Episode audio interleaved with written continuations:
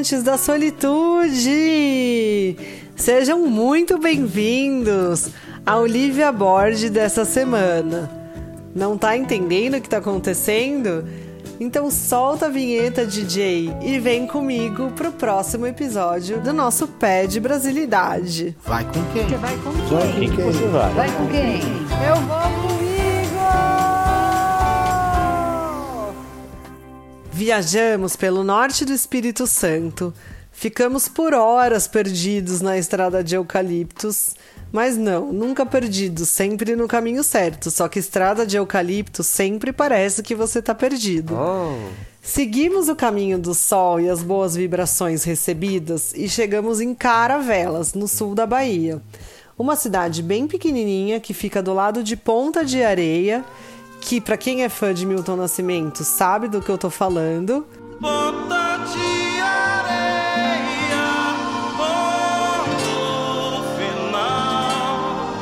para descansar um pouco antes de tudo que tinha para acontecer de legal ali em relação à viagem de mergulho para Abrolhos. Só para situar um pouquinho, a cidade de Caravelas é uma das primeiras cidades ali do sul da Bahia e é de onde partem os barcos rumo a Abrolhos. Barcos que levam para fazer viagens de um dia ou barcos que levam para fazer viagens de mais dias e não exclusivamente de mergulho. Por quê? Como assim? Mesmo que você não mergulhe, você pode se hospedar num desses barcos que vão para ficar mais tempo levando mergulhadores e aproveitar seu tempo fazendo snorkel, caiaque, stand-up, curtindo a rede que tem ali no barco, que você fica em cima da água, consegue ver os peixinhos passando lá embaixo enquanto almoça, por exemplo. Tomar um solzinho, curtir com a tripulação, que é muito legal. Enfim, é uma opção de passeio para todos. E se você tem mais tempo além de um dia, eu recomendaria que você fizesse esse passeio por Abrolhos por mais tempo, porque merece e você vai entender por quê. Eu fiquei num hostel em Caravelas que era bem interessante. Ele ocupava o espaço entre dois quarteirões. Era uma casa bem comprida, bem antiga, dividida em várias mini casinhas coloridas, assim, do lado de dentro. E tinha um preço bem camarada, uma pessoa super simpática na recepção e aquele doguinho caramelo que todo brasileiro conhece. Outro ponto positivo é que o hostel ele tinha água à vontade para quem tivesse hospedado. E isso para mim é uma coisa que faz diferença e eu sempre presto atenção, porque eu sou uma pessoa que bebe muita água, e isso pode ser um pouco problemático quando você está em trânsito ou viajando ou realmente chega tarde num lugar e não tem mais aonde comprar água. Então fica essa dica, esse lugar era super legal e tinha um lugar bem bom para deixar o carro estacionado ali na frente, porque ia ficar mais uns dias parado ali enquanto eu estivesse no barco de mergulho. Encontrei um lugarzinho bem charmoso para jantar e tomei um suco de fruta típica, porque as frutas do Nordeste são muito gostosas e bem diferentes das que a gente tem aqui na região Sudeste, que são boas também. Mas já que a gente está viajando, vamos experimentar uma coisa nova, né? No dia seguinte, eu acordei bem cedo e já fui encontrar o pessoal do catamarã. Para quem não sabe, catamarã é um veleiro bem grande que permite a hospedagem de várias pessoas. Lembra que eu falei que esse barco sai com mais ou menos umas 15, 16 pessoas, podendo ser mais gente ainda por causa da tripulação? Então, esse é o barco que comporta toda essa galera. Fui já encontrar o pessoal do mergulho, o pessoal já sempre muito legal, muito gente boa, toda aquela energia. Ainda bem que tinha formado uma turma e a turma era bastante reduzida. A gente estava em apenas oito pessoas e tinha pessoas viajando sozinhas também, e isso é muito legal. Como eu estava sozinha, é comum que as operadoras juntem pessoas no quarto. E eu fiquei junto com uma menina super legal de quem eu sou amiga até hoje. Até se você estiver me ouvindo aqui, Dani, um beijo. A gente se falou essa semana. Voltando aqui para o QG da operadora de mergulho. Eu vou contar para vocês como que funciona essa rotina do Livia Board. O Livia Board é um nome que se dá para uma viagem de mergulho que você faz e que você fica vários dias embarcado, sem voltar para a terra nem para dormir. Você dorme no barco, come no barco, mergulha e volta para o barco. O barco é a sua casa pelos próximos dias. É um tipo de viagem que eu particularmente adoro.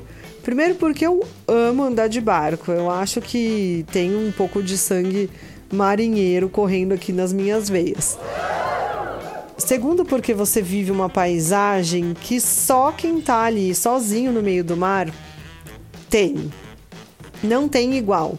Mesmo quando você está navegando e vendo aquele horizonte lindo, ou encontrando as baleias, como foi o nosso caso nessa viagem entre Caravelas e Abrolhos, que leva mais ou menos três horas até chegar no ponto onde a gente ia ficar atracado, é uma sensação bem indescritível. Você fica muito pequeno diante do planeta e muito maravilhado ao mesmo tempo com toda aquela imensidão. E o terceiro motivo é que as pessoas são muito legais e você é muito bem tratado nesse barco. Uhul! Porque ele inclui pensão completa. A Laila, que era a moça que estava cozinhando no nosso barco, mandava simplesmente bem demais e a gente fica um pouco mimado quando faz essas coisas. Mas como assim dorme no barco? É, dorme no barco. O barco é todo estruturado para que você possa dormir num quarto, numa cama bem confortável. Ele costuma ter ventilador e uma escotilha para você abrir, para entrar a brisa noturna no seu quarto, para você poder dormir mais fresquinha. Oh. Tem banheiro com chuveiro, tem tudo, tem uma, uma cozinha completa, tem toda a estrutura de geladeira, de frigobar, tem um, redes maravilhosas ali em cima da água, como eu já falei para você. Enfim, é uma casa bastante confortável que te proporciona momentos únicos ali no meio do mar. E vale dizer que essa semana que eu fui para Abrolhos era lua cheia.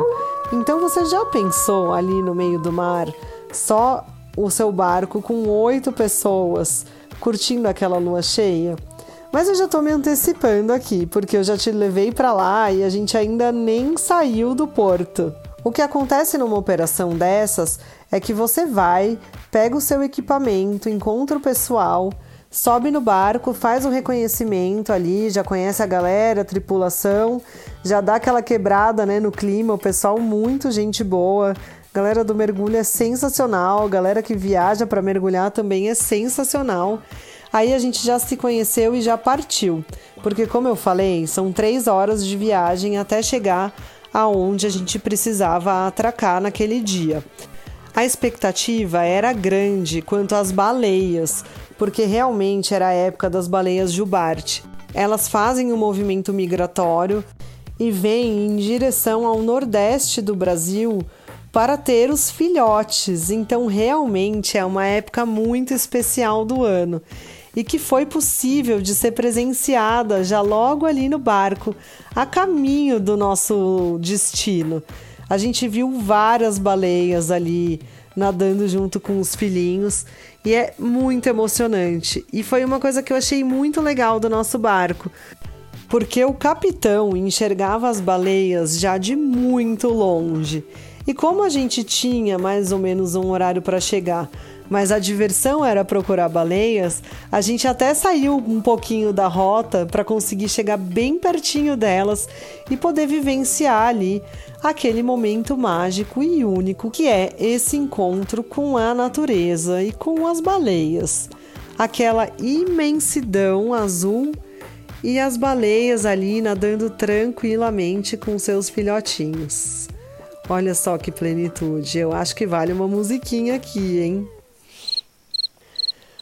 Uh, passado esse transe das baleias, a gente continuou navegando e eu posso dizer que estava zero preparada para o que eu ia encontrar ali. Como assim? Essa eu vou ter que te convidar para saber no podcast da próxima semana.